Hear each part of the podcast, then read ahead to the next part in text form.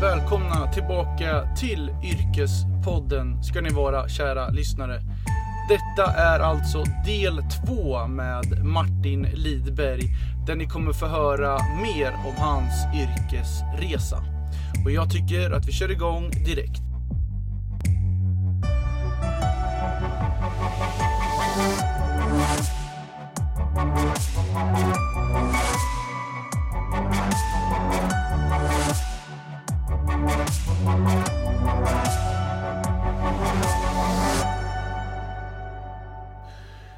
Du, jag har bara lite en tanke här med, du vet, när du pratar mycket om att du hade en yngre bror också som var elitbrottare också. Har det varit liksom, om du tar i ditt perspektiv, har det varit en fördel att kunna ha en sån lillebror att kunna brottas med? Eller har det varit mer en utmaning liksom? Hur ser du på det? Nu är Jimmy så mycket, han är 9 år yngre än mig. Så att egentligen var det kanske bara de 3-4 sista åren av min karriär där jag hade nytta av Jimmy, där vi kunde träna ihop. Jag tror däremot han hade väldigt mycket nytta av. Han hade misstagen jag hade gjort och fördelande jag hade lärt mig. Det kunde han snappa upp och se och vad behövde han för sin satsning. Men sen hade han också, många gånger så tyckte han att det var väldigt, väldigt jobbigt. För han blev alltid jämförd med mig. Och tyckte alltid att men din bror är så och du är så. Och de alltid jämförde Jimmy mot mig. Vi var ju helt olika typer av brottare. Där jag var kanske lite mer spektakulär. Publikbrottare, det hände mycket. Jag var explosiv, stark, kastvillig. Medan Jimmy, han var en taktiker. Han var mental stark. Men han kunde liksom gneta till sig och vinna med någon poäng. Oavsett om han mötte en världsbrottare eller om han mötte någon som kanske var i Sverige-elit. Medan när jag brottades då hände det saker hela tiden. Kast och så, och det gjorde att han ofta blev jämförd med mig och kanske att också fick höra sådär att ibland negativa saker, men han har ju verkligen bevisat motsatsen och med sin mentala styrka visat liksom allt är möjligt. Trots att han inte hade samma talang som mig så lyckades han bli bäst i världen, så den resa han gjorde var ju fantastiskt. Häftigt. Men du tävlade ju i en stil som heter grekisk-romersk stil. Och vi som inte är så insatta i brottning och tänker lite lyssnarna här, vad är det för stil? Nej, men det finns grekisk-romersk stil och så finns det fristil. Det är 2 olika stilar i brottning då. Och de är ungefär lika stora internationellt. Och en del gillar mer grekisk-romersk stil, för då får du ta grepp från midjan uppåt. Och det blir mer höga kast. De som håller på med grekisk-romersk stil är lite mer ofta fysiskt starka, lite mer muskler på kroppen, medan de som håller på med fristil, där får man ta i bena. De är lite mer som katter, det är tilltrasslade situationer, de är snabba, lite mer kanske smalare, spänstiga, inte lika fysiskt starka. Vi ska ju lyfta och kasta. Så vi tränar ju väldigt mycket maxstyrka, marklyft, knäböj för att vi ska bli så starka som möjligt i de här lyftmomenten. Medan det behöver inte fristilarna riktigt på samma sätt. Men det är klart de är extremt starka så också. Och väldigt, väldigt bra tränare. Kanske lite bättre kondition skulle jag tro om man mäter syreupptag. Just på de som håller på med fristilar. Och båda stilarna sin tjusning tycker jag. Jag har gjort på med båda stilarna, men eftersom Sverige så har vi inte så bra förutsättningar, bra tränare inom fristilen, så att därför blir det nästan alltid så att vi svenskar, vi väljer att satsa på den grekisk-romersk den stilen då, för det är där vi har våra framgångar, vi har duktiga tränare, vi har bra traditioner inom det. Nu när du var lite inne på det här, just i svensk brottning idag, hur involverad är du liksom idag med att driva det framåt eller hjälpa till eller vara en förebild för många? Nej, men jag försöker vara en så bra förebild som möjligt. Jag försöker alltid lyfta fram brottningen och varför brottningen är så bra och medialt och så vidare. Men däremot så har jag inte valt att bli tränare eller ledare eller jobba i förbundet. Jag kände att när jag slutade min idrottskarriär, då kände jag att jag hade idrottat och brottats hela mitt liv. Jag kände att nu vill jag göra någonting annat. Jag kan det här, jag har gjort det här i alla år. Och det var nästan en frihetskänsla att få jobba med andra saker, göra andra saker. Så att sen har du de här som direkt från idrottskarriären, och jag tycker jag verkligen ser upp till dem som blir tränare och ledare och så vidare. Men själv gick jag inte in på det spåret. Men däremot så har jag haft brottare och som jag hjälper, ambassadörer. Jag vill alltid vara behjälplig, och när jag föreläser och runt och pratar om min egen karriär. Jag pratar mental träning, man kan applicera i sin egen vardag oavsett vad man håller på med. Så är jag alltid noga att lyfta fram den sporten som har gett mig så mycket och som jag har otrolig kärlek till. Mm. Härligt. Du, jag är ju lite inne på, du är ju både EM och VM-guldmedaljör inom sporten brottning då. Mm. Och du har ju varit lite inne på ämnet, men om du själv skulle liksom ta ut receptet eller nyckeln just till att bli EM och VM-guldmedaljör, vad är liksom framgångarna? Vad är liksom, tar du med dig och vad kan du berätta om? Ja, alltså ska man bli bäst i världen i någonting oavsett vad det är, så är det klart att jag tror inte det finns något riktigt recept sådär, men du måste verkligen dedikera det till 110%. Jag tror att du måste ha en otrolig passion för det du gör. Också för att orka de dagar som är jäkligt tuffa. Det var många gånger man låg på gränsen vad man klarade av mentalt och fysiskt, och man hade ofta ont och man var ibland övertränad och nästan utbränd har man varit vissa perioder. Så att jag tror att just kärleken och passionen, den måste finnas där såklart. Sen är det ju såklart att vara fokuserad, tänka långsiktigt i några delar också, som jag ofta brukar prata om. Idag ska allting gå så fort, och vill man bli bäst i världen, det är inget det man gör på en halvvändning, utan det gäller att... För mig tog det över 20 år av hård träning och bli bäst i världen då. Så att jag var verkligen långsiktigt. Tydliga mål, noggrann med allt från sin kosthållning till träning, till vilka människor man har runt omkring sig. Alla förutsättningar att du är i en miljö där det kanske finns bra traditioner, bra människor som kan hjälpa dig, tränare, ledare, sparring om vi pratar brottning och så vidare. Så att det är den här helheten, och man måste hela tiden ändra, revidera lite grann och folk brukar säga så här, Martin, fasiken, du har lyckats med så mycket saker, men jag har ju stött på många hinder på vägen och förlorat många matcher också. Det har gjort mig till en bättre idrottare. Utvärdera, ändra lite grann, skruva lite här, skruva lite där, och så har man blivit lite bättre hela tiden. Till slut så blev man bäst i världen då. Mm. Så, och även det jag kom in lite på, ofta glömmer man bort det här med den mentala träningen. Att jobba mentalt, att stärka upp självförtroende, självkänsla också, allt det här, det går hand i hand. Mår du inte bra vid sidan av din idrott, då brukar det vara väldigt, väldigt svårt att prestera. Oavsett om du vill bli en duktig fotbollsspelare eller brottare eller prestera kanske i ett yrke eller någonting. Så det går alltid hand i hand. De perioderna jag inte mådde bra vid sidan av brottningen och så, då var det ofta svårt att prestera. Så det gäller att hitta den balansen hela tiden. Mm. Faktiskt, när du är helt inne på det här just mentala biten, så är ju du, om vi kollar på dagens, vad du gör idag, så är ju du en väldigt drivande entreprenör och jobbar som mental coach då. Och du jobbar ju mycket med föreläsningar och du är certifierad fystränare. Men om jag själv skulle gå på dina föreläsningar då, vad får jag höra? Det du får höra, jag försöker dra en röd tråd från det jag själv har upplevt, min egen idrottskarriär. Dra en röd tråd från idrotten till yrkeslivet, till personerna som är där och lyssnar, till deras vardag. Vad kan de ta med sig? Jag vill ge råd och verktyg och nycklar hur vi alla faktiskt kan arbeta mentalt för att både må och prestera bättre.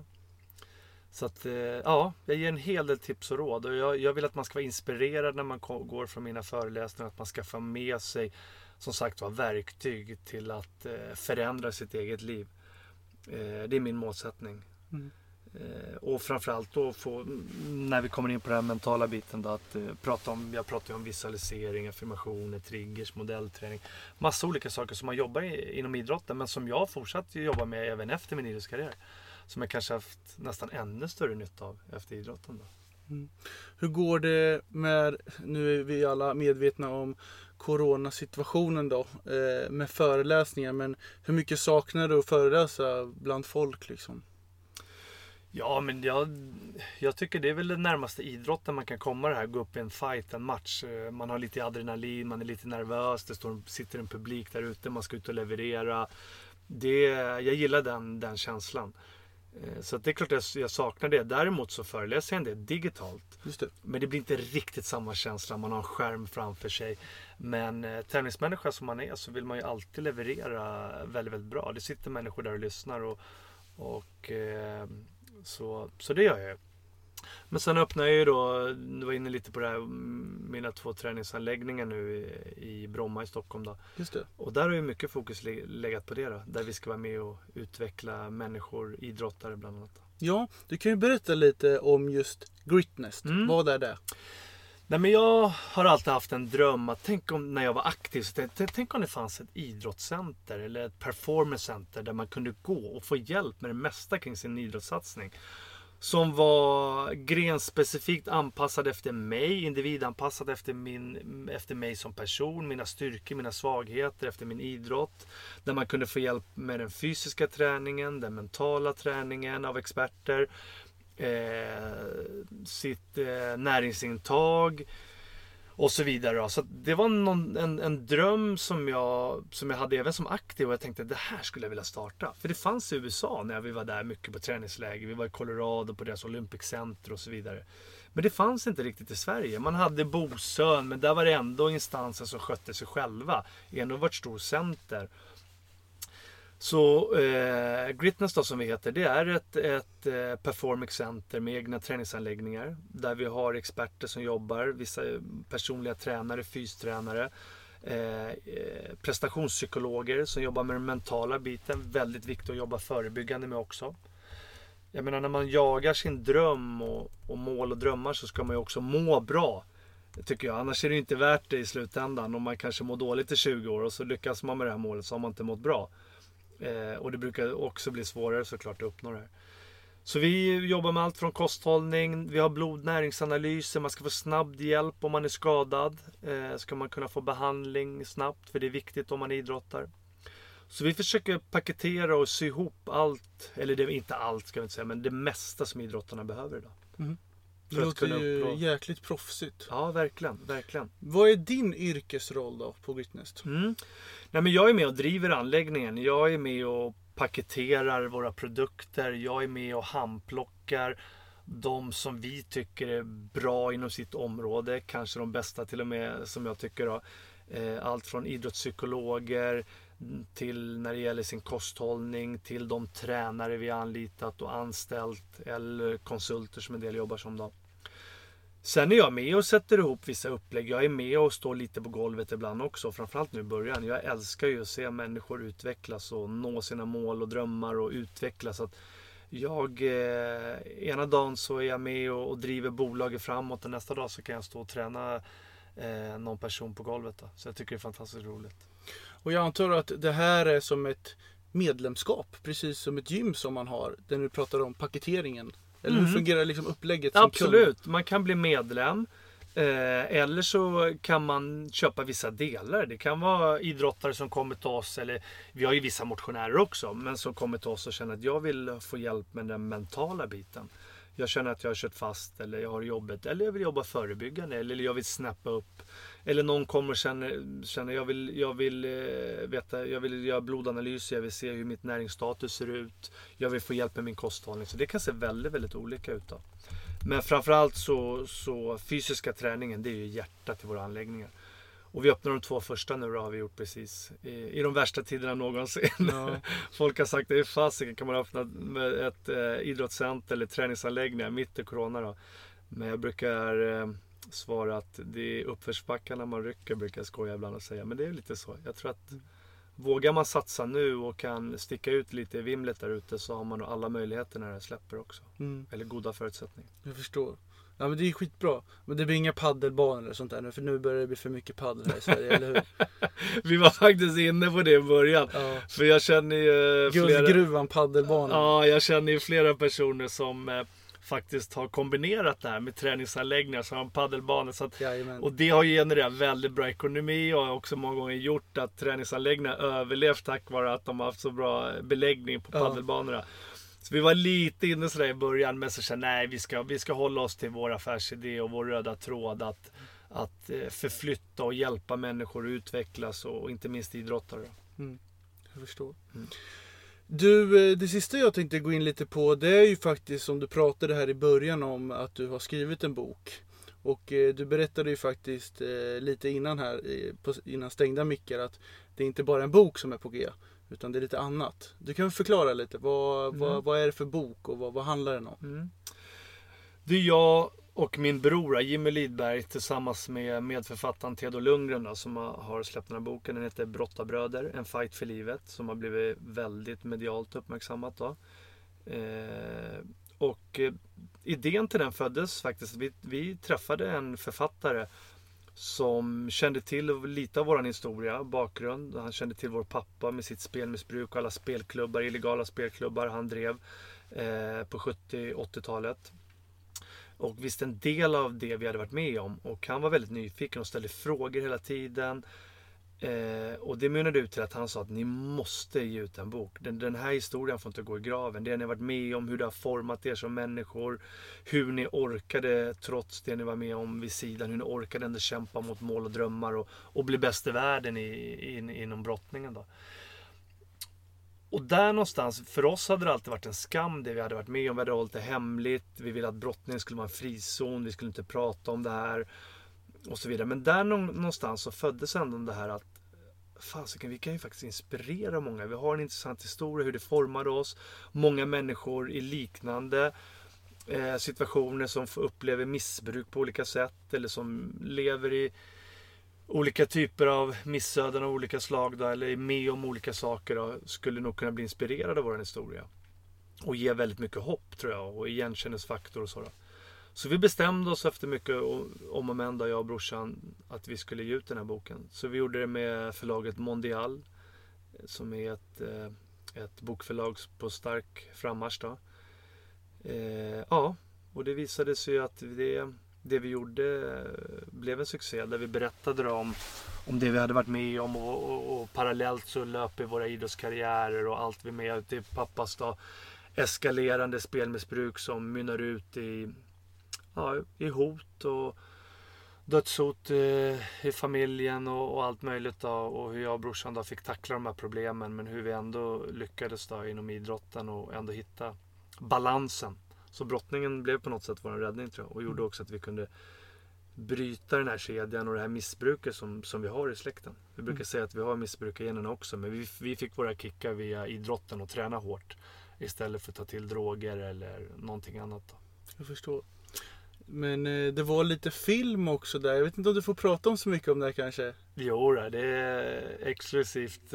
Exklusivt poddande här. Precis. Nej men vår historia, flera som hörde av sig och sagt att boken är väldigt filmisk. Vi har våra karriärer, vi har pappas spelklubbar, allt som händer både på och vid sidan av brottamattan. Att många tycker att visst, boken är fantastisk, men filmen vi tror att det här måste göra en film av. Och där föddes idén då, att folk hörde av sig och så vidare. Och bland annat Daniel Fridell då, som gjorde Söka, när den regissören hörde av sig och sa jag skulle verkligen vilja, jag tror att det här skulle kunna bli en jättebra film som skulle kunna ha stort genomslag. Så vi har satt ihop ett team då som nu har påbörjat planeringen av filmen Brottabröder och Fight för livet. Där även Tedo Lundgren, vår medförfattare, är med, och sen så då bokförlaget är med också och tror stenhårt på det här. Så arbetet är igång och vi har haft flera möten och antingen så blir det nu spelfilm då, eller så blir det Netflixfilm då. Så att, men det är ingen lätt procedur, utan det tar tid att driva igenom en hel film. Så att projektet är igång, bollen är i rullning. Och jag tror att snart så kommer filmen, hoppas jag. Fan vad kul och spännande att få reda på det och få se det. Nej, men häftigt, det har man förväntningar på. Det är spännande. Du, vi ska knyta ihop den här säcken nu, och i Yrkespodden får ju alla mina gäster avsluta med att ge deras bästa karriärstips. Det har säkert flugit några tips här under poddades gång, men du får gärna gå in på något karriärstips för den som vill satsa på just en elitidrott, tror jag blir lite mer generellt begreppet. Och vad skulle du ge liksom som avslutande bästa karriärstips till lyssnaren? Ja, det finns ju väldigt många saker. Jag har kommit in på en del där. Men jag tycker framförallt, och det kan kännas lite uttjatat, men återigen, sätt upp tydliga mål. För när man har en tydlig mål, då kan man också börja planera hur man ska nå det här målet. Man kan göra en planering. Vad behöver jag? Behöver jag byta förening? Behöver jag byta tränare? Eller behöver jag bättre sparringpartner om vi nu pratar brottning? Man kan verkligen göra en klar och bra planering för att nå det här målet då. Sen tänker jag också, lär av dem som redan har gjort resan. Det är någonting som jag också alltid har gjort, oavsett om det har varit Let's Dance eller vad jag har gjort, så har jag inspirerats och tagit lärdom av människor som är duktiga inom det område där du själv vill utvecklas och bli bra. Man brukar prata om modellering, att varför uppfinna hjulet 2 gånger när någon redan har gjort det.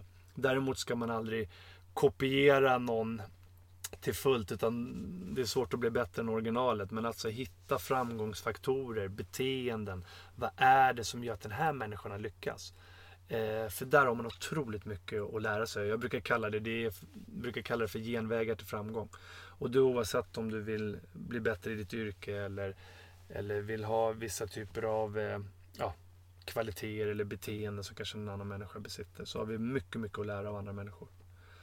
Så ja, det är väl några av de tipsen. Det finns väldigt mycket, och det är väldigt komplext såklart. Nej, men jag tyckte det var ett jättebra, ett superbra tips här. Men du Martin, då ska vi avrunda här. Hur kändes det att vara med i Yrkespodden då? Nej, men jag tyckte det var ett jättetrevligt samtal verkligen. Man märker att du har gjort det här gången, så det känns bekvämt och trevligt. Så att ja, det var verkligen roligt. Jag får tacka så mycket att jag fick vara med. Ingen orsak. Då säger vi hej då. Hej!